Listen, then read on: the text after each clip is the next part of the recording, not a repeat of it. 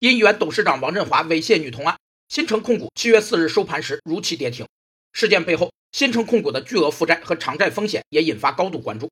截至二零一八年末，新城控股有高达二千二百五十四点九六亿元的流动负债。流动负债是指在一份资产负债表中，一年内或超过一年的一个营业周期内需要偿还的债务合计，主要包括短期借款、应付票据、应付账款、应付工资、应缴税金和一年内到期的长期借款等。有三个对流动负债进行确认的条件：